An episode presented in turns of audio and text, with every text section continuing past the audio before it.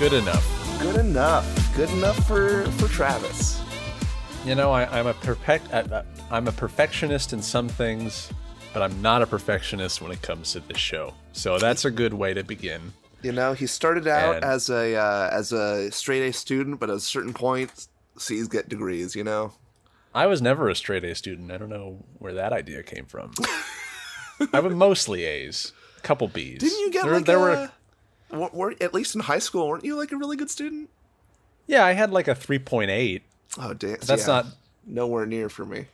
That's not a. That's not all A's. That's like a, there's a couple of B's, you know, in there. And Mm-hmm. th- those nasty, nasty B's, they get you. You know. Where where would I be today if I had only gotten A's instead of B's? God, we can only wonder. We can only wonder.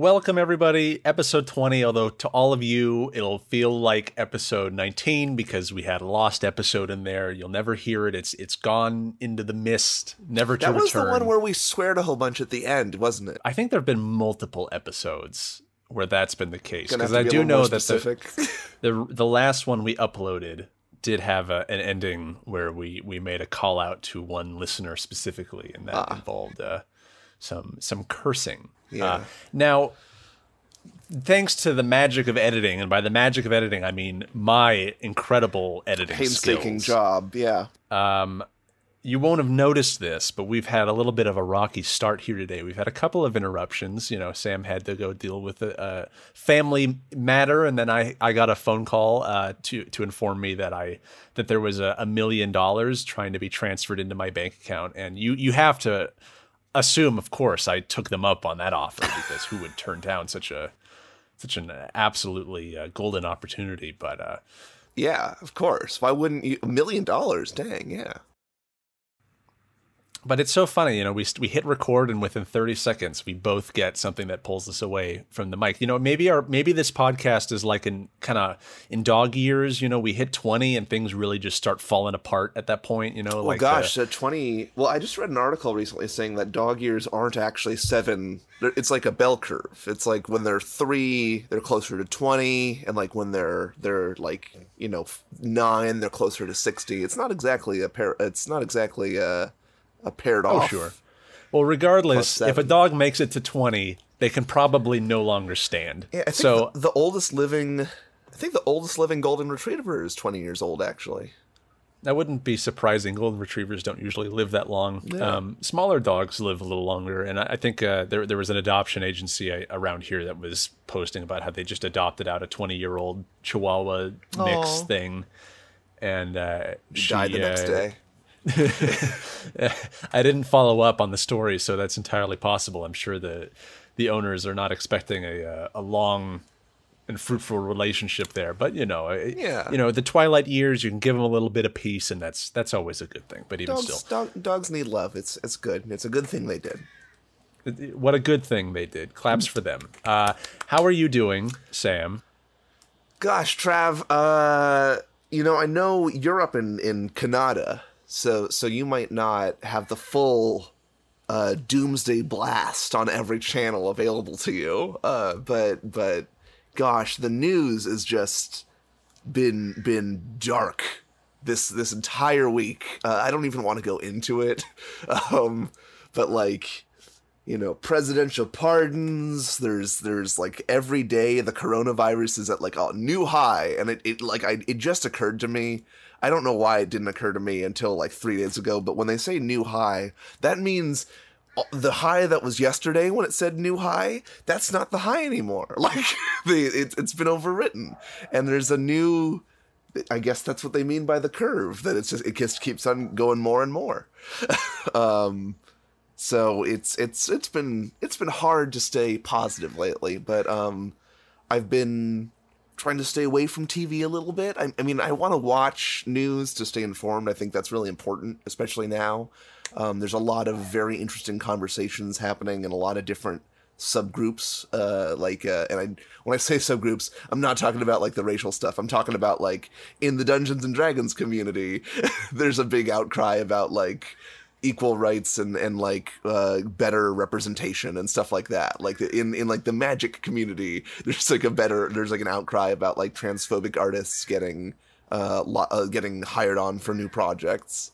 So there's it feels like there's kind of a, a, a lot going on all at the same time. Like maybe it's a, a homecoming, but I, I hope that, or, or a reckoning of some kind, but I hope that when this all settles down, we remember this. Like that, that's my, my fear right now more than anything is just that like, gosh, the headlines are charged. Gosh, people are passionate and, and it's a very, as we love to say, uncertain time.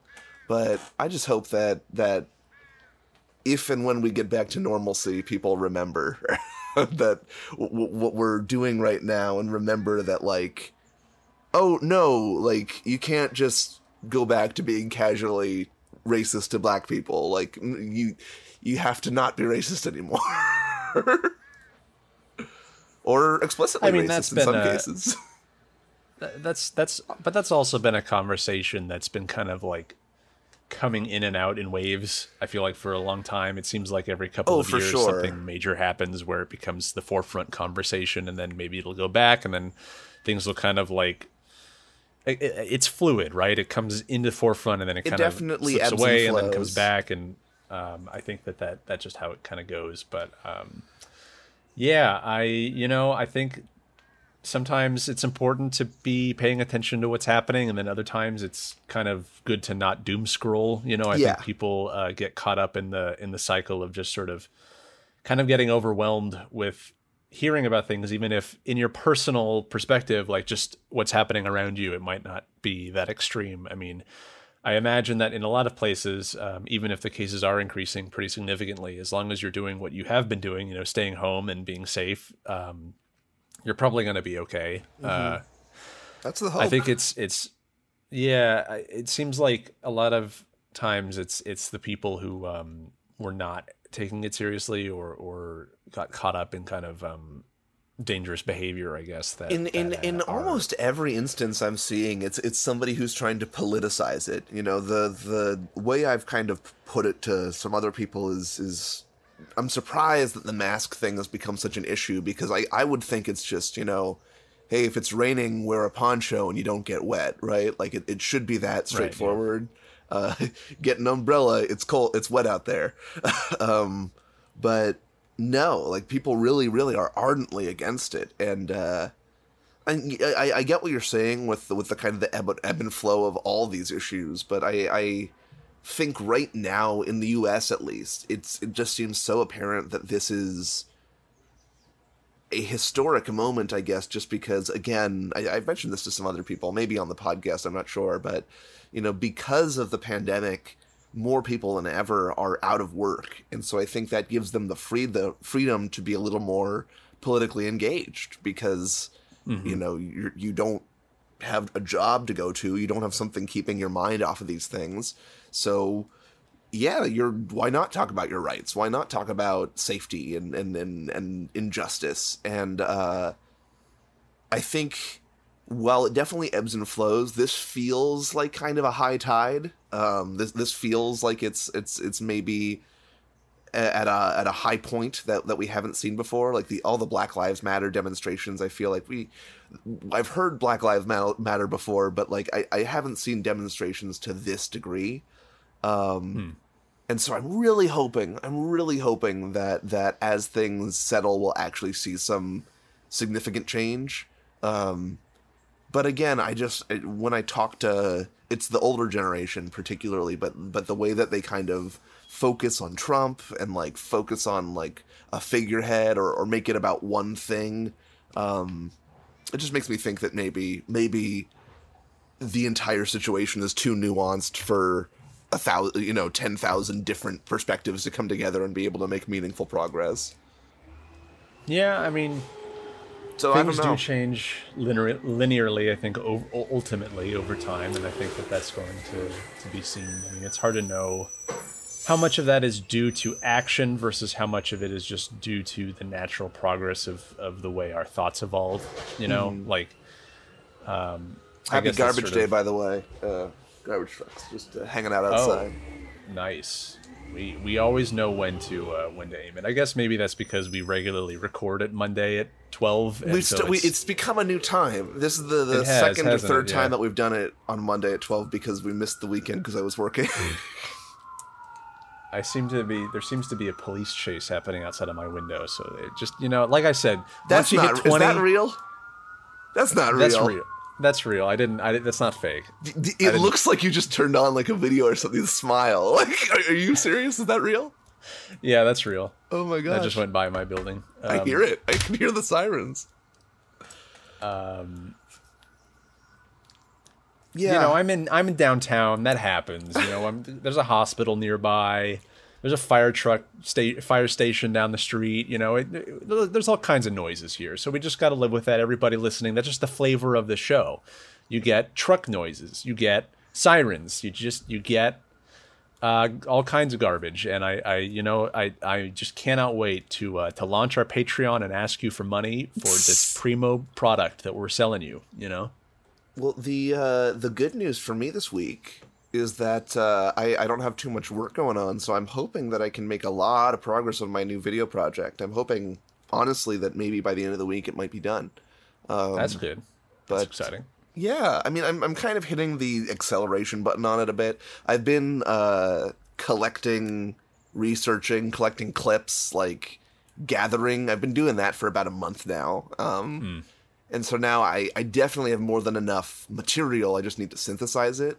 Um, but I think I want my synthesis to be kind of rapid because I found some timely stuff that I kind of want to piggyback on to, to make it more relevant.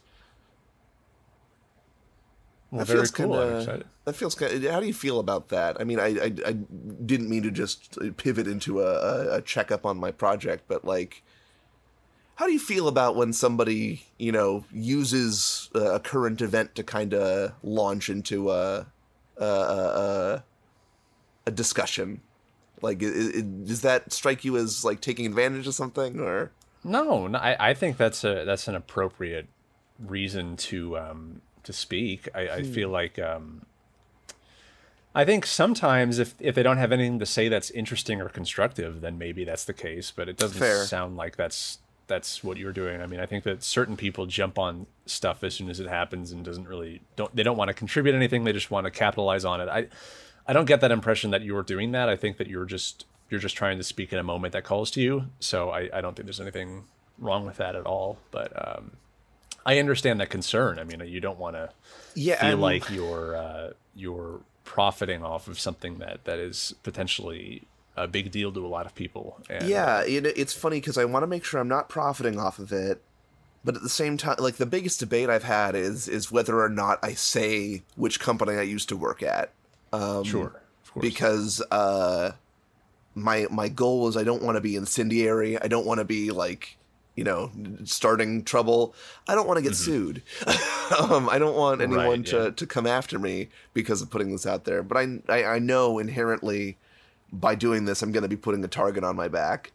Um, but at the same time, like I don't want them to go out, get get off the hook. I don't want to let them go. Like uh, you know, I, Right. I don't want to. Um, I, I want them to know what they did was wrong, and I want them to have to, you know, be accountable for it. Right, so, uh, it's tough. It's I, I, I think I'm I'm finding a good medium in between where like maybe I'll, I'll mention the company, but I won't specifically mention which people. Um, Mm-hmm. but I don't know. It's it's I it's tough because it, it you know it, it, it all comes down to sort of language and NDAs I guess Yeah. and, um, I think usually if if you I don't know say leave or are fired because of a specific event and then you sign an NDA about that event then there is grounds to for legal action if you speak about it publicly but I don't get the impression you did that I think No. you just you just left of your own accord so I, I don't think I mean, people speak about things that happen to them at companies all the time, and oftentimes using real names. And I don't think there's there's a legal reaction to that that's appropriate necessarily, unless it's a lie and it's provably a lie. But I obviously that's not what we're dealing with here either. So I I don't necessarily think you have anything to worry about. Just in the same sense that I didn't think you had anything to worry about with using Kaiba's music in your video. You know, I think that I, it, it makes sense to worry, but I I don't think you'll have uh, any issues. Now, th- this might be a tangent. I don't want to go into this too far, but uh, that is something you just touched on that I think is really important, though. You know, I'm talking about events that happened, you know, two years ago now, um, in some cases, or, or, or maybe more. Um, and and so I definitely notice in my life, m- maybe not with with this story in particular, but I've noticed instances where I have felt a desire to rewrite what actually happened. And and you know they say that at some point you reach a point where uh, something like thirty percent of your childhood memories are made up, like just because you invented them. Um, right. and so it's funny. I, I I've made sure like no, these are all things that really happened because I talked to other people about them and they verified that it happened. But uh, it's funny that that is something that I've been concerned about because I've noticed my brain like wandering sometimes when I'm recounting a story. I'm Like, is that really what happened? That's not what happened. That's what I think happened. Like that's what I, I would say happened, but I don't know for sure that it happened this way. mm-hmm. I, I, Well, that's that's definitely why, um, in a legal sense, things like innocent until proven guilty, and you know, proving through evidence and and taking time is is an important process. Even though it it often feels like it's um, tedious. immediate action is is justified. Yeah. Right. So in a lot of cases, like you obviously want to react to a situation where it's very obvious that somebody was wronged in a very uh, specific way, but um, the the nature of the the process means that it kind of needs to take time, and there needs to be a uh, a deliberation, and because you know human memory is fickle, and we often don't always understand how our perspectives may differ. Even again even if it's very cut and dry i think it's still very important for that standard to be maintained uh, in an in an ideal sense at least. Um, i don't think that the way the current us legal system works necessarily always no, facilitates that. no. Uh, d- d- uh, but that should certainly be the uh, the ideal uh, i think I actually think instead of just it, it, it- I mean, just to go on a quick tangent, I, I saw a video recently of uh, uh, some, I think it was a Texas senator, like trying to troll Kamala Harris uh, in, in some official capacity, and I was shocked to see that, like, first of all, this dude is like graying. He must be like in his sixties, seventies, whatever, because everybody who works in government is ancient. Um, but uh, he he he was like an older dude and I was stunned to kind of be able to see how he was manipulating the rules to troll her. Like it was so c transparent that like he was trying to to make her look bad. I, I don't want to go into specifics, but he was trying to make her look bad by by basically insinuating some things that weren't the case, and like by the end of the exchange, it was apparent that like this dude didn't actually have a problem with what she was saying. She was just trying. Uh, he was just trying to make her look stupid, uh, and he couldn't do it. and it, I was just Right. blown away by that transparency, by that like, wow. Uh, I, I mean, I knew filibustering was a thing where you just stall for the sake of stalling because you don't like some of the legislation. But he even talked about like, well, don't you know you can vote yes for something and then vote no on it later because you think it won't be, or like because you know it won't be passed down the road. Like he was talking about all these weird like mind games that you can play in the Senate, and it just it, it just was really bizarre to me. Uh, it re- it reminded me almost of a little. Uh, uh, I mean, speaking of how you can uh, rewrite history, I don't know if I ever told you this, but uh, in high school, our, our mutual friend Will and I got into a fight over a girl, and oh i remember as we made up, I remember uh, I had that. This is, I think, when I became aware of this feeling. But I had this this desire to rewrite it so that like she had like done something to make us want to fight or something. Like, and no, she hadn't done anything. It wasn't her fault. We were just stupid boys. but I remember the desire to be like, oh yeah, it was. It wasn't us. It was her. Like it's it's it's a very I don't know. I think it's a natural human desire, but you got to be aware of it.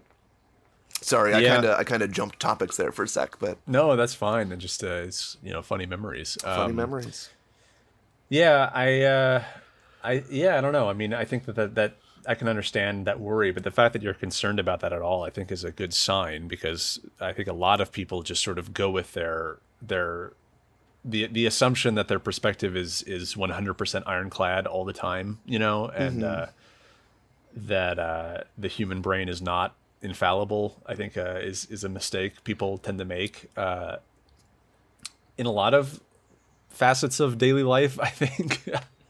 I think uh, you know, obviously, free will is a thing, but I also think that uh, we we are slaves to our uh, to our chemicals. You know, our, Yeah, our totally. brain chemistry and and how our neurons are connected, and and you know, there's all kinds of weird. Aspects to who we are that are that are driven by things like brain plasticity and, and, and and and I, I think also as as trite as it sounds, you know, reality is, is subjective. Um, I think, and I don't mean that to be like that doesn't necessarily mean you know to someone else your red might be their blue. Uh, but uh, I, I was talking to somebody recently, and they were talking about uh, how they asked a girl out, and they didn't think it was a problem. Uh, because she was like a hospital worker, I guess, uh, and they they asked her out like while she was working, just like, "Oh, you seem nice. Can you want to go out for some time?" And and she was like, "Oh, no, no, no, no. I'm sorry." Um, and they didn't think that was rude, and I kind of was like, "Yeah, it's rude. Like she's working. Like what are you what are you doing? Like, um, and I, I think it's just a big a- a- as simple as you know when you're a guy and you've never worked a job like that, that doesn't seem rude. When you're a girl and uh, you get, you know, people ask you out all the time because that's the world that women live in. Uh, it's a totally different situation because like you're working and, and like you're being reduced to a a or or you're you're being brought up as like a potential partner or relationship or something uh when you're in a business setting. Like it's super weird. Um oh yeah but I, I get it why the guy wouldn't be able to perceive any of that, right? Like I get why this is like an internal suffering that the girl goes through, but I, I don't know how you reconcile that. Like all I can say is broaden your worldview. Like all I can say is is you know try to have empathy, but some people just can't do it. And it's also situational. I mean, I think everyone's in situ- gets into circumstances where they uh, they block off the part of their brain that allows them to sort of see how the other person is is Oh, feeling totally. about the situation. Um, yeah, that happens all the time. I think, uh, and uh, I don't know. I, I think uh, I think people just need to be patient with each other uh, for the most part. Um, obviously, that sounds like I'm making excu- excuses for people who don't deserve it, but I also think that. Um, oftentimes uh, we we look for the simplest explanations for things, and Yeah. sometimes uh, situations are more complicated than they they appear. And, you know, we, uh, we've talked before about being a firebrand um, and how definitely the world needs provoca- uh, provocateurs. Like, definitely it's good, I think, that there is a contingent of people who are out there making other people uncomfortable uh, because they're they need to be made uncomfortable. Um, and Right, yeah. like like it, it's good because like it- it's, it's kind of a wake-up call. It's like getting water poured on you when you're asleep. Um, but you can't only do that.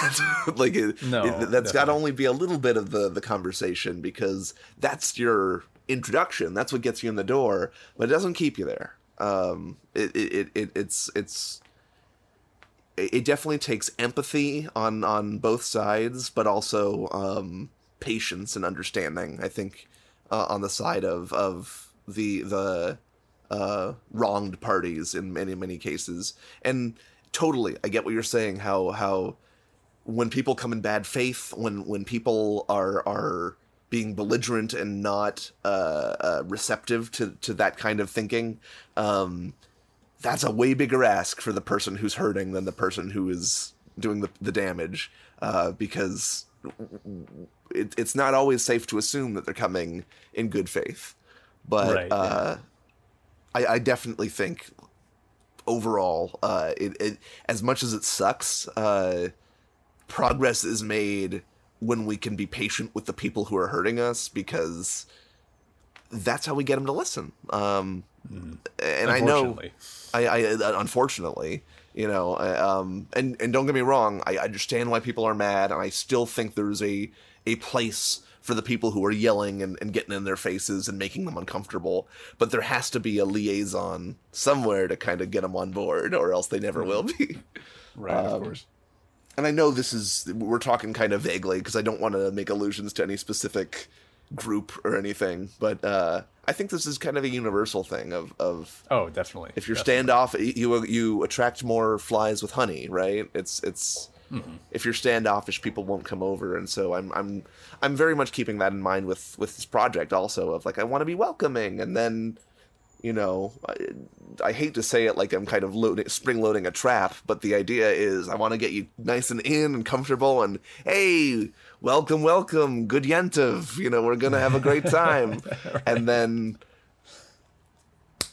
uh oh, this is also what it means to be Right, here. yeah. You know, if you'd like to participate in this, this is also Well, part of it. that's how you that's how you get a message to be spread because I think if you're too if you try to like hammer it in too hard, I think people shut down and don't listen and and I think that that's that's a lesson and it's tough because again, I think people feel justified in wanting to put a message out there and not have to play those games, you know, because it doesn't deserve that. It, it, it the, the situation might ask for, at least from our perspectives, a, a more sort of immediate set of action. But um, I I don't know. I uh, the the the kind of like sort of BS moderate thing that people love to say is is sort of the horseshoe political theory that like the more extreme you get it kind of doesn't matter what you believe. You're going to act the same whether you're on one side or the other mm-hmm. essentially and that there's that people of extreme points of view have more in common than they have not in common. And I, I would say that maybe in terms of behavior certainly. Yeah. but in terms of like what their motivation is you know that really depends on your personal perspective i guess um, Totally. I, I, I don't know if I agree on. I, I agree with you. I don't know if I agree with that original assessment.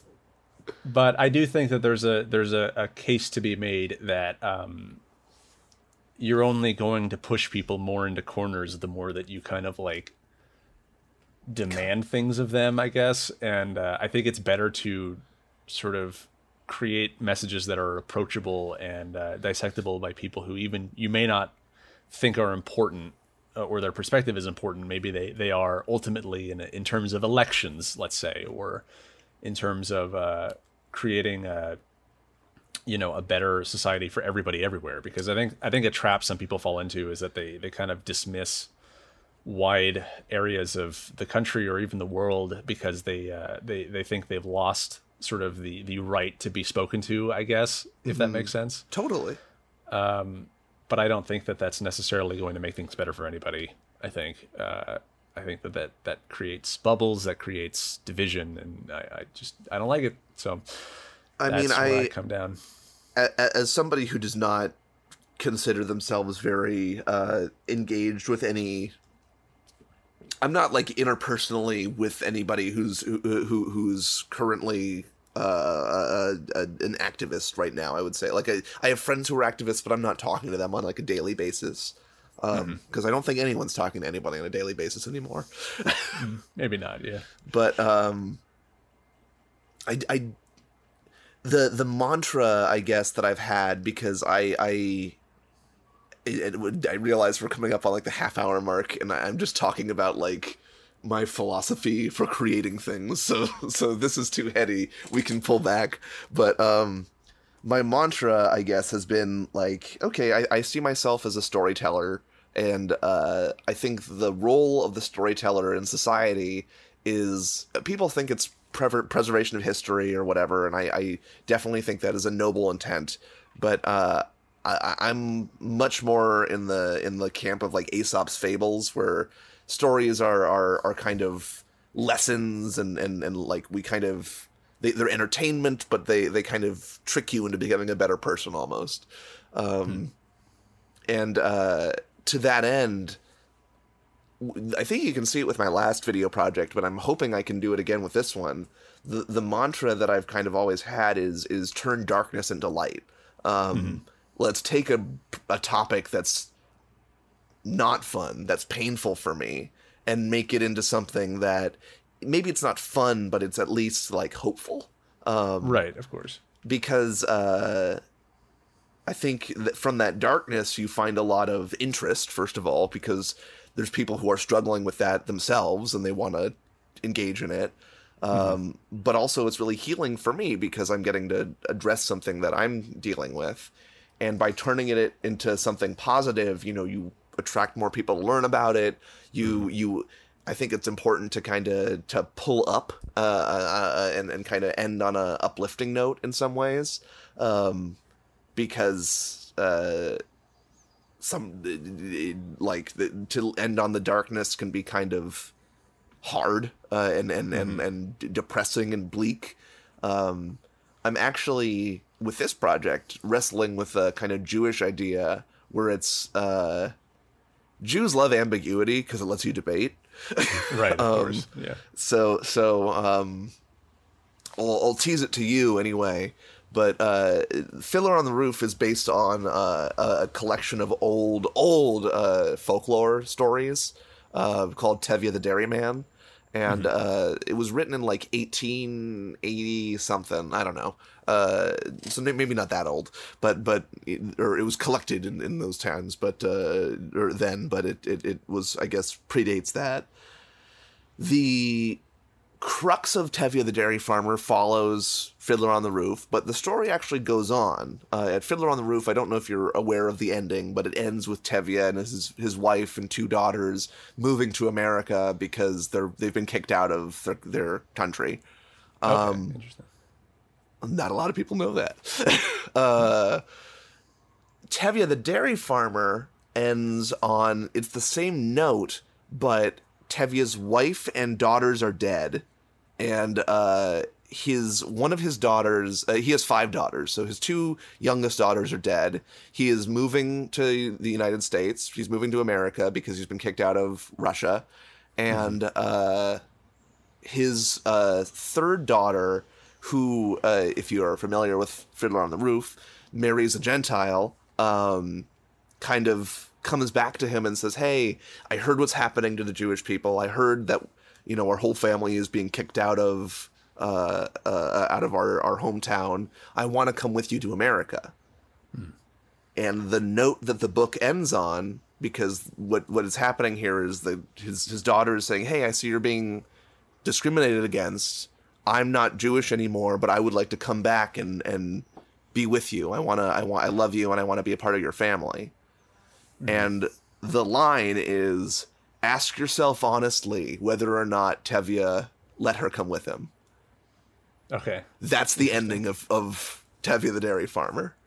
Uh, um, so it just ends on a on a on a on like a an open question for yeah. everyone to to yell at each other over basically. And I love that because it's like, oh, like it's beautiful. She wants to come back to her family because she feels for them and wants to share in the in the pain and and you know be there for them. But also, you know, if you're Tevye, would you take your daughter back if it meant she was going to live a life of, you know, poverty and and uh, uh, being being ostracized? Like, it's it's a weighty question of like, well, does he take her back because they love each other, or does he not because it's bad for her? Like, she is in a better position if she stays non-Jewish. Um, right. Yeah and it's a hmm. really like I love that. Like that's mm. like that's that's the whole. that's what makes it good. Um, so. Mm-hmm. I'm I'm I'm trying to figure out maybe about ending this this video on a note like that, but uh, I, I worry that it's gonna it, it isn't exactly in service of, of turning darkness into light if I do that. Mm. I guess it depends on on the motivation and the way that you frame it. I guess because mm-hmm. I think there's a way to to do that in a way where it instills sort of like a hopeful feeling in viewers where they're like, oh, I hope this is the way that I wish it to be, you know, instead of just it telling me how it should be, you know, ultimately. Yeah. And I think that that there's a there's an ability for you to to, to do that in a way that might work. So I don't know.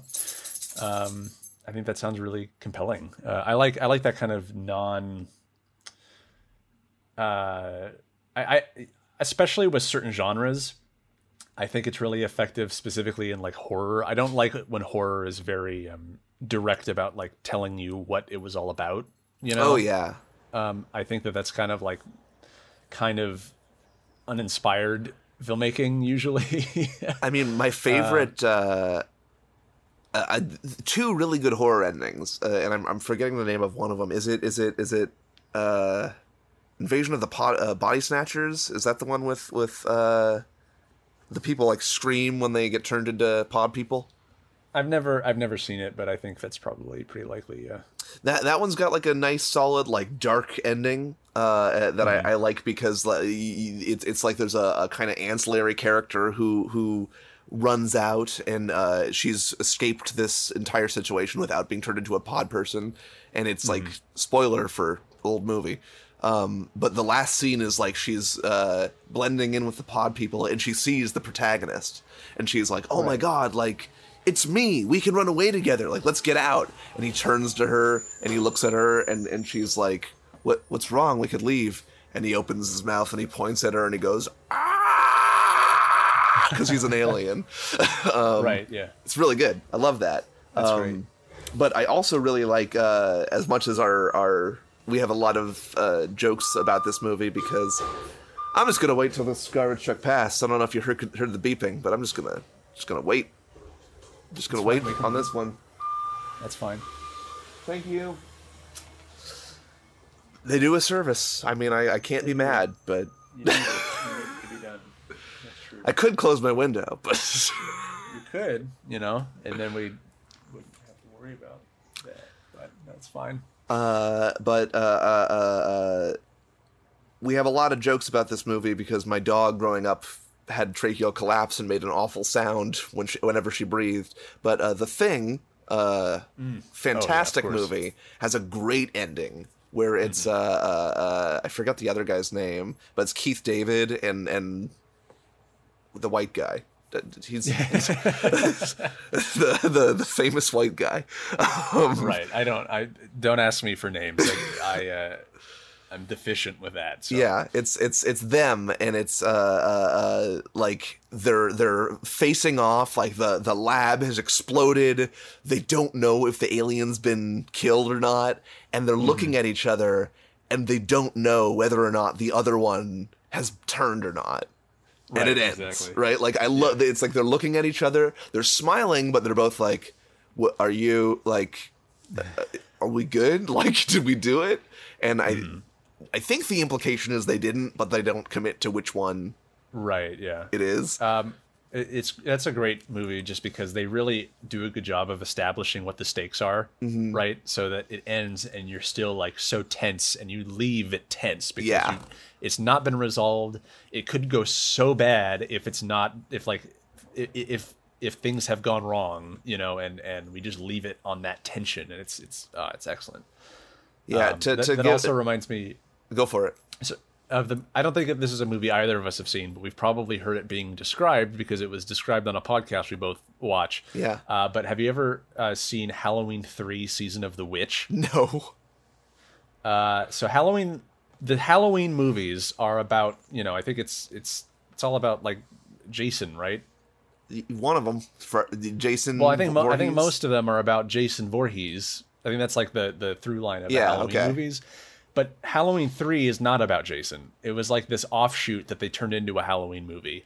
And Is that the one where the kids wear like lizard masks or something? So the the plot of the movie is that there's this this this mask that is really popular and all the kids buy and they're supposed to wear it on Halloween when like this t- thing plays on TV. Like that's the marketing trick is like, oh, kids wear this and and you'll get a bunch of candy or something. I haven't again, I haven't seen the movie. I've only heard it described to me. Um, and the thing is when kids put the mask on and the thing plays it's like this little this little like graphic of a of a of a dancing uh pumpkin it looks like like the atari it's like old atari graphics of this dancing uh, pumpkin and it goes Saturdays till Halloween, Halloween, Halloween, man, and a Halloween. And then, like, if the kids are wearing the mask, their heads turn into bugs. Ah, nice, nice. and they fall down and bugs come out of the mask. And that's like what happens if kids wear the mask and the thing and so on halloween they're going to play the thing and all the kids are going to wear the masks and their heads are all going to turn to bugs. Uh-huh. so the guy the main pro-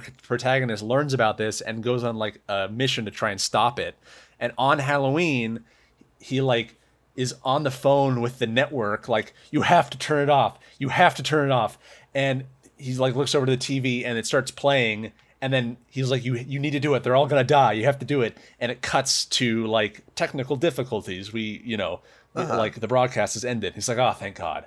And he flips the channel and on the other channel it's starting to play. So he has to call up that network and get Right. them to change it. And he does it like three more times and he's like oh finally i got them all off. And he changes the channel one more time, and it it's playing the graphic, and then it cuts to credits. I, I don't like that.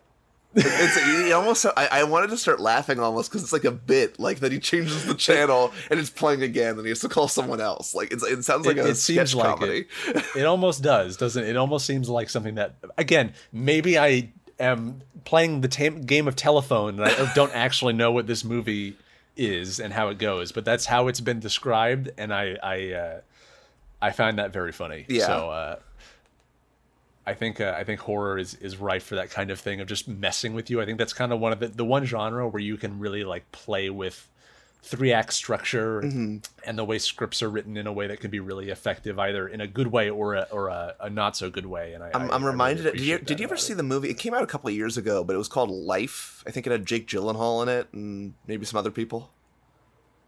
No, I don't think so.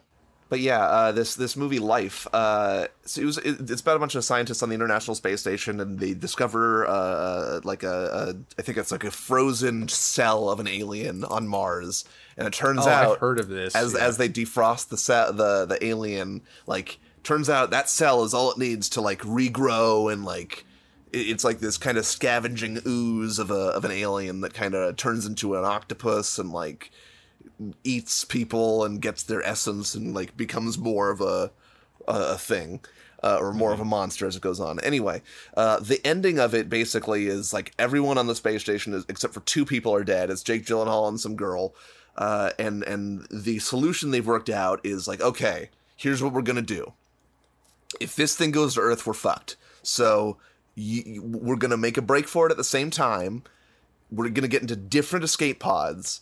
Jake Gyllenhaal is gonna be on the pod that like attracts the alien, and then he's just gonna jettison off out into space. And the girl is gonna get on the pod that uh, is is safe and free, and she's gonna go back to Earth and tell everyone what happened. That's the plan and you see them rocket out and you see like Jake Gyllenhaal is like in his pod with like this weird like like alien like slimy nasty like tentacles all over him he's like ah, I'm going into space and then at the very end of the movie you see like the pod is like in the ocean it's bouncing around and like a bunch of like a, a fi- like an old it's like in the middle of like the the Indian Sea or something. So like a fishing boat comes up to it and like taps on the glass and they like wipe it away. And who's inside the pod? It's Jake Gyllenhaal and the alien. Oh no! Oh, no. And you see like it, it cuts to the girl out in space and she's just screaming because she's just jettisoned out into space. And then you, it, it it's literally you see Jake Gyllenhaal like pounding on the glass like no, don't open the glass, don't open the glass. And it zooms up and you see like four more or six more boats coming up to the the, the pod that he crashed in. And Oh, it's no. like I see what you were going for. Like you were so close to having a cool like did it happen or didn't happen like Right, yeah. look out kind of ending, but they just went like a scene too far. Like it was, just like I- I couldn't help but laugh in the theater because it was outrageous how like you for the last 10 minutes you've said you've told us the plan, you've set it up perfectly. What happened? Like did the space station did they get in the wrong pods? Like did the space station just like rotate as they were launching off? Like what how did they get this so wrong? That's funny. Yeah, they would need to kind of that. That's a situation where like it, it just sort of feels like an error almost. Yeah, like, it's- I- I- there needs to be an explanation for why that happened. maybe I'm forgetting, like, maybe there is, like, a, a shot of, like, the two pods bumping into each other or something in space and, like, going in different directions, but I, I don't, I, it didn't make sense in the moment of just, like, really? Like, okay. That reminds me of uh, of our favorite topic, uh, Star Wars Episode Nine, Mm. when uh, when they make you think Chewie dies, Yeah. But then, he doesn't die, and I don't really understand why because they showed the spaceship blowing up, but I guess he wasn't in that one, so I don't. Have you, I don't know Have you heard some of the rumors going on about the, the, what's, what's happening with Star Wars? Uh, I've I mean I hear things all over the place. I don't know which one you're talking about specifically, but I have heard a rumor uh, that they are. I mean, it, it, this might just be Star Wars fans hoping against hope, but I've heard a rumor that they're planning on basically saying the entire sequel trilogy is like an alternate reality, and they're gonna add like a like a multiverse level to Star Wars so they can do it over. I mean, they already kind of did that with the whole Legends brand of like, hmm. here's the first timeline of things that happened with Grand Admiral Thrawn and the Yuuzhan Vong and and Chewie getting a moon thrown at him, and then Right. there's the new worse timeline where all of this crap just happens with no thought put into it. I don't really care anymore. They can do whatever the fuck they want with that. I don't trust Disney to do anything compelling with it anymore at this point because I just don't think they're going to put thought into it. And It, uh, it's apparent to me that the the best thing that that came out of Disney's ownership of, of Star Wars is when they gave it to some independent guy and didn't bother him. yeah, I mean it, that seems like I'm referring to There's been a couple Mandalorian, by the way. So I, I, the Mandalorian's fine. I thought it was all right. I thought I appreciate that John Fa- or not Jon Favreau. Uh, yeah, it was. It was, was it yeah, Jon it was Favreau? Jon Favreau. He was like That the executive producer, producer He apparently like the the people in charge didn't really. Mm, they weren't like big Star Wars fans, Uh-huh. is what I remember hearing. Like they, uh, they kind of brought their own perspective to it, um, and I think that show is is good. I think it's it's overall good, uh, and I'm excited for where it goes. But um, I uh, yeah, I don't know. I feel like there's just there was so much. They were just in such a rush to like capitalize on on you know the money signs in their eyes that uh, Yeah. they just didn't think about it and maybe like they should have given it a year just to like make an overarching plan of what it was going to be and i don't know it just such battling visions i don't this is a whole we've been down this road We i have. don't need to i don't need to bring this up again but it just that that that moment of just like oh the tension of oh we lost Chewie and then I'm like okay well that's an interesting decision to make and and I feel you know if if he's dead that's sad oh it's two minutes later and uh, he's not dead But e- really even the way He's- that that's edited, I hate. Like it's it's like Yeah. i- i- it's like a cutaway for the audience that to show that Chewie is alive in the Imperial holding cell or whatever, and Yeah. like when they reveal that, like the music is like da na na, like hey Chewie's alive, like it's it's triumphant, and it I like for who? Like for it's for not me? it's not character driven at all because Yeah. they didn't discover he didn't die. Like that's how you do that is they they find him later. He like swoops in with his own spaceship and saves the day. Yeah. You know that like you don't just have him oh don't worry kids. Oh, he's not dead. uh, Don't worry, we we wouldn't kill Chewie that way. Uh, the dog didn't die don't worry he's he's fine I mean, all just some of the decisions they make. I mean, like I again, I don't want to go down into this this.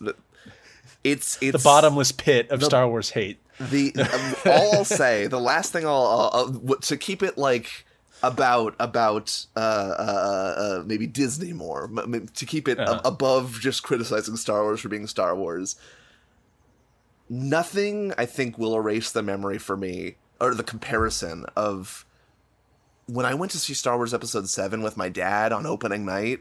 Like we were both twelve again. Like it, it, Okay. it was uh, like oh my god there's a new star wars movie like i'm not even talking about the movie itself just like the electricity in the air the excitement the crowd uh, uh, uh, in the movie theater like it really felt like an event and it was so exciting like oh my god we're getting more star wars um, and it, it was exciting because and I, I think back to that time period because what was so exciting about it was that it could have gone anywhere. Yeah it could have been anything. We Like, had no idea. because with the prequels there was still sort of this air of like well it kind of has to all come together to where we know Yeah. where it ends up. So like it's just sort of building like episode three is you know came out and we were like well it's going to end with the empire coming into power. We just kind of know that you know and the way they set it up is pretty obvious and, and so there wasn't a whole lot of like expectations there i remember Whereas in the episode seven, yeah, it was like, man, they could really do whatever they want, and what a what a great opportunity that is. Because in some ways, the old EU was kind of very silly and Mm-hmm. and was very much a, a situation of just many different ideas from different authors coming together to sort of create this this massive just stuff happening, and Mm-hmm. uh, that lacked its own co- sort of cohesion too. But it it at least benefited from sort of like the SCP quality of of just it allowed a lot of very interesting ideas to come in and, and have life. Um, Totally. But then, yeah, so it, it's just such a shame that it uh, didn't come together. Because even at the end of episode seven, you still kind of feel like, wow, this could go in some interesting directions. Yeah, I have no idea know? Hmm. where it's gonna go. I remember what stood out to me was in the crowd, uh, like in the audience, everyone was dressed up as stuff from the previous installments, right? So you got Right, people yeah. dressed up as Yoda and Darth Vader and Jedi robes, and none of those are in episode seven. Um, like it, it it really. Uh, uh, I mean, I guess you see Darth Vader's helmet all fucked up, but like that was such a magical night for me because it was just like coming out of the theater and everyone was stoked to be like, oh man, like what could happen? Like wow, Right, yeah, And then compare that with, I think I went to episode nine by myself on a whim because my boyfriend didn't want to watch it with me, like because he just was already checked out, like mm-hmm. And and even in the theater, like I had to keep myself from laughing at some of the th- decisions they made, like because I didn't want to ruin it for other people. Like Right, I'm yeah. sorry when Lando shows up, surprise, surprise, it's Lando in disguise. I couldn't help but just be like, "Hey, it's that that guy from the old movie that we didn't need to see right now." Yeah. Instead, he Could have been to be anywhere in the movies. universe, and he just happened to be here for convenience of reason. story. Yeah. Yeah. anyway it, it, it's just I, I think it's it's it really shows that a a a good story needs to be stewarded and it needs to be you know uh, uh shepherded i think if you're gonna draw it out like this and, and have it be something that you're telling over many years because you, you want to kind of profit from it like this you need to know where you're going um, Yeah, absolutely. I, that that feels like it should be a basic tenet of writing, like know how your story is going to end before you finish it, um, or before you start it. But uh, I I don't I don't understand how they said okay we'll make episode seven and then not know what's going to happen and, and release it and not know what's going to happen in episode eight. I just don't understand how that happened. I think they had this idea that they were going to kind of like rely on the strengths of the original trilogy in the sense that those movies were all made by different directors. Mm-hmm. So they had this idea of like, well, what if we just find like a, a new visionary every time and they're going to bring their own thing and make it interesting in their direction. But what ended up happening was it went so far in a direction that people hated and they needed to pull, they felt the, the need to pull back, I guess, because the reaction to episode eight was so strong. And I have my own complicated feelings on episode eight. I think that that movie is bad, but I also don't think that it's bad for the reason that some people think it's bad. And I don't, I don't know. It's it's, I- I- it's I a have- complicated mess. I don't really feel like getting into that whole thing either. But um, I have friends who are are are, are apologists for that movie, and I get it. Like he, that movie, I think has has it has problems, um, but also I I recognize what they like about it. They like that it is a vision. Like they like that that uh, what's his name um, um, Mm-hmm. Rian Johnson. Johnson actually came to it with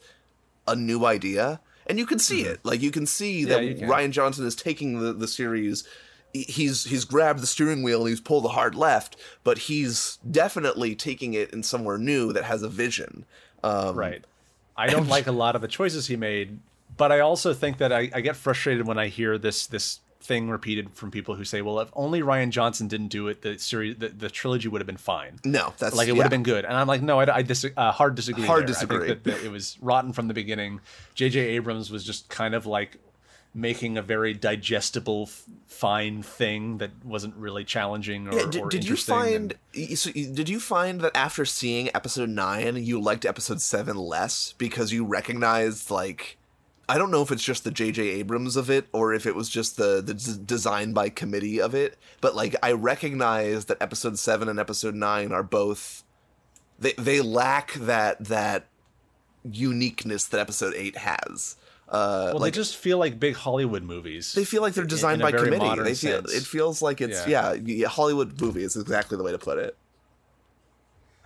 and it's so funny because I, I kind of want to sit down and watch. I have all of the prequels on Blu-ray because our friend Will gives very strange uh, birthday presents, uh, and uh, I I uh, I haven't sat down to watch them like probably really since around they came out. Uh, maybe episode one I saw when I was at middle school or something, and I kind of want to go through those again because I I know that they're also very bad, but they have like a cohesion to them that maybe is lacking from these new ones. And and I don't know I want to I want to see how I'll feel sitting through them because uh I also think they make a lot of bizarre filmmaking decisions that I think uh, really don't benefit them at all. But um I I think that there could be some heart there too. And maybe it's uh it's it'll be an interesting experience. But I just gotta yeah, I, I think uh, a lot of the negativity around the prequel series comes from people who had you know expectations, and there's nothing wrong with having expectations.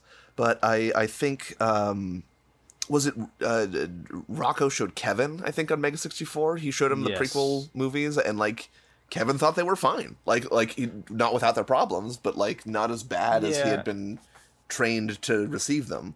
It definitely wasn't a level of expectations. But again, I think you could say the same things about the new ones. I don't get the impression Kevin disliked the new trilogy either. So I think it was kind of just, oh, it's all fun. It's all just fun popcorn movies. And I don't think you or I really necessarily uh, look at them that way. so Yeah, the, Maybe- the, the the I mean the experiment that I would love to do at some point is I still I've seen episode one, I've seen episode three, I've st- I've never seen episode two, and I Oh, think that really? that would be fun to watch with you. Well, that that's often considered the worst. I hear of that. all of them. I understand. So I uh, I would be very interested because again, I when I was a kid, I feel like I remember it just feeling very long, uh, and I think that movie has a lot of issues of just like focusing on the least interesting parts of the story. Maybe Um, the weird thing for me is I, I just remember as a kid I, I felt like I was able to absorb everything that happened in episode two through just like the the media around it. So like I, I had like Oh, yeah. Legos and shit from episode two. Like I had like the clone uh, ship and like uh, I, I, I, I- had a couple clone trooper Legos uh, and, and and went to a friend's house and he had a bunch. So I felt like I understood like what was going on. Like I knew it was like clones versus robots, and I knew the robots were controlled by the separatists and the the clones were by, with the Jedi. But then when I popped into episode three, it just felt like that was it. Like that was all I needed to know. Yeah. Yeah, then not a whole lot actually happens in that movie, which is just kind of the problem. I mean, George Lucas's issue with those films is that he kind of he does like almost PowerPoint storytelling. It, it- mm-hmm. it's just sort of like there's no there's no director tricks to feed you an interesting story or to twist anything or to, to give you to play with your expectations. It's just a straightforward, well, here's what happens that led Darth Vader to become evil yeah. and you know why from the beginning why he turns evil essentially and and there's not really any tension or you just you just have to sit through hours and hours and hours of of big spectac- spectacles around just sort of a, a, a straightforward sequence of events essentially and and and you never really feel like uh there's anything to really root for or i mean it, i think that's that's the main issue with those films is that they there's just the the priority was given to the world building, which I like. I like world building, and I think that that's that's w- one of the good things about those movies is that they're incredibly visually distinct, mm-hmm. uh, and they do such a good job of kind of like developing all this background stuff and and making it feel like a really rich window into an interesting world. Yeah, and But- at, at the very least, I'll say not not to cut you off, but like the conflict makes sense to me. Uh, e- e- even in the a- a- as much as people like joke about the name the Phantom Menace, like that makes sense to me. Like okay, like in a in a macro context, we understand this first war is basically a puppet war. Uh, it, it- you know, literally a, a Phantom Menace because it- it's all orchestrated by Palpatine, and that all Yeah, made and- sense until the and end of it's episode interesting. Six. and it's like really an interesting conflict. And the fact that like oh he's a jedi and he's not supposed to you know form deep relationships with people. And the whole conflict of the series is that he does and he's not supposed to that could be such an interesting idea Mm-hmm. to make into a really compelling film along with the fact that like this war is a shadow war being played by like a mastermind who's controlling everything in the background but the movie just, just don't do a good job of telling that story Uh-huh. and that's why it's such a bad like why it's such a, a shame that they uh, aren't better but uh, i would really like to watch them again because i again th- those ideas at least i think make up for it in a certain way so I heard a Yeah. I heard a rumor uh, that that George Lucas is is looking to talk to Disney about potentially directing if they do reboot the sequel trilogy, directing that. So we'll Mm-hmm. see. Wouldn't that be something if he got to sell Star Wars and continue working on it? that'd be uh, crazy i feel like there would be a lot of baggage though because i don't think most people really assume george lucas is a very good director in most cases um, so I, I wonder if yeah, I, I would I would because- want him to be a, a part of like the world building team, but not the I get- actual I- director. I get the distinct impression from everything I've heard of George Lucas and read about him and, and listened to him talk, uh, episode one is the closest Star Wars ever got to his ideal vision of what he wanted it to be. Um, I think he really just likes developing silly stories for kids with funny monster characters and interesting, like, action sequences and things like that happening. I think that he really enjoys that element of it, the kind it, of like it calls back to the Flash Gordon uh, inspirations. And he wants to tell a story in kind of like this old sort of Shakespearean way where you don't really it, it's more about sort of the the vibe than uh than really like an interesting plot or or you know really well acted characters it's more just sort of about like this the stage play of like the the grand tragedy that happens where like a character will come out at the beginning of the movie and spell out what happens in the in the film before you watch it or Yeah. that kind of element where I think he just appreciates that kind of storytelling, but that doesn't always work for most people. And uh, that's why I, I think that him coming back, it would probably feel very strange and uh, maybe not turn out good. Maybe maybe it's just impossible to make good Star Wars anymore. I don't know Because the I don't know expectations are too high. What uh, what to expect anymore? Yeah, I don't know. Because So honestly, I, the uh, only reason I think I liked Mandalorian as much as I liked it was because I went in with zero expectations. Yeah, and Mandalorian's its own separate topic because I think that it does some really good things with. Um, I I always enjoy Star Wars when you get kind of the perspective of, of more sort of normal people because Yeah. the, the thing about the the one through nine is that it's about the most powerful people in the universe, right? So you don't really get a perspective of what life is like in that universe really. You get little snippets of it, but not there's never an emphasis on that. And I think The Mandalorian kind of goes into that a bit more. Although I think it is a little too. like, It makes the universe feel a little bit too tribal to me. Yeah. you know what I mean. That's fair. Like it, they, they they go to all these different places, and it kind of always feels like Mos Eisley, no matter where they go. You know. I think that's a that's a, a symptom of of just hey, we're basing it on the source material again, so like everything feels the same. Because I always kind of got a sense that Star Wars, the Star Wars universe, was somewhat tribal. That like like races st- stayed amongst their kind, kind of a thing. Um, Maybe with, I, with the I just- exceptions of like these these kind of eclectic you know cities and and like dumpy Tatooine type places. Um, yeah. That, that's the impression that the that like KOTOR gave me anyway. But Right. Yeah, I guess that's true. I, I, maybe it's again, it's our own expectations coming in and playing a part because I think when I was a kid, my vision of it was that there were like places like that, but those are like the backwaters of any any society. And that at the core, there's all these mega metropolis places like Bespin and uh, Corellia and, and and places that have like a lot of things going on. Like I would love to see a movie that takes place or or at parts of the Mandalorian going forward that take place in like Nar Shaddaa, you know, like a giant like gangster run mega city where all this stuff is happening in the in the deep corners of of the alleys behind between these giant buildings. I, that kind of vibe always spoke to me. Um, but it's not I really will say, uh, I, I I like the Mandalorian. I'm I'm not as excited about where it's going. I think as you are, because Hmm. I think the thing that is the least exciting t- part of the Mandalorian to me is the the Baby Yoda storyline.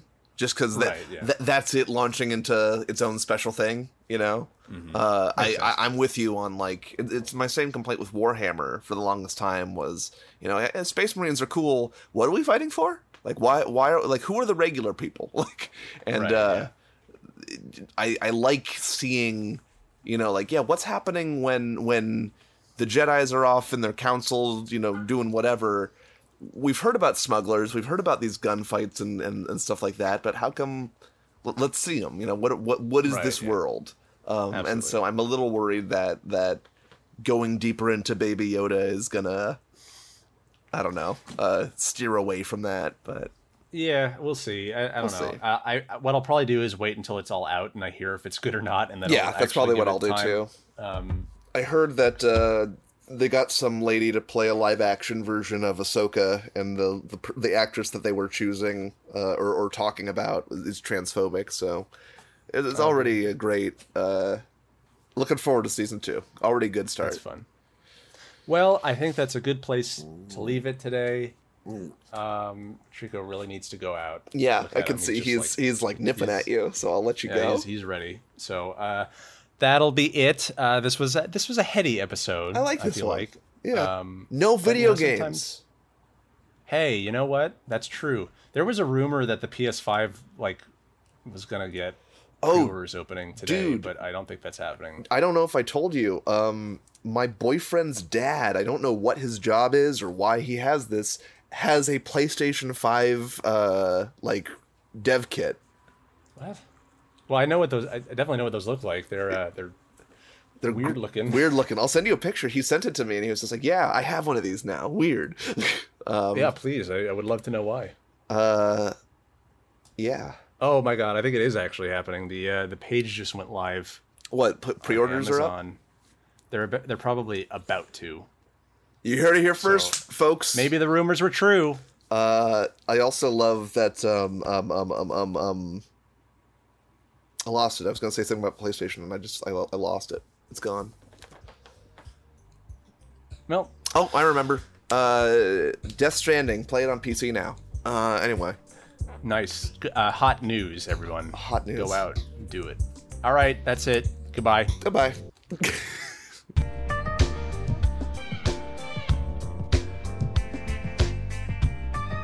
Hey everybody, it's me. It's Travis. I am. I've had a whole bottle of La Fin du Monde. I'm a little out of it, but I'm gonna try to do our our ending anyway. Uh, special thanks go to Aesthetics Please. Aestheticsplease.bandcamp.com is where you're gonna find his uh, sweet tunes. Uh, not to mention uh, music.businesscasual.biz find some other other good business casual stuff there. Our music is uh, provided generously with his permission. He's our favorite our favorite musician of all time, better than the Beatles. So uh, you should definitely check him out. And yeah, I hope uh, we we don't have any. Um, any social media or uh, email address or anything, so you, uh, there's no way to contact us. So uh, if you want to ask us a question, uh, I'm sorry, you, you just you just can't. So that's uh, that's it. Hope to see you next week. Stay classy, fuckers. Goodbye.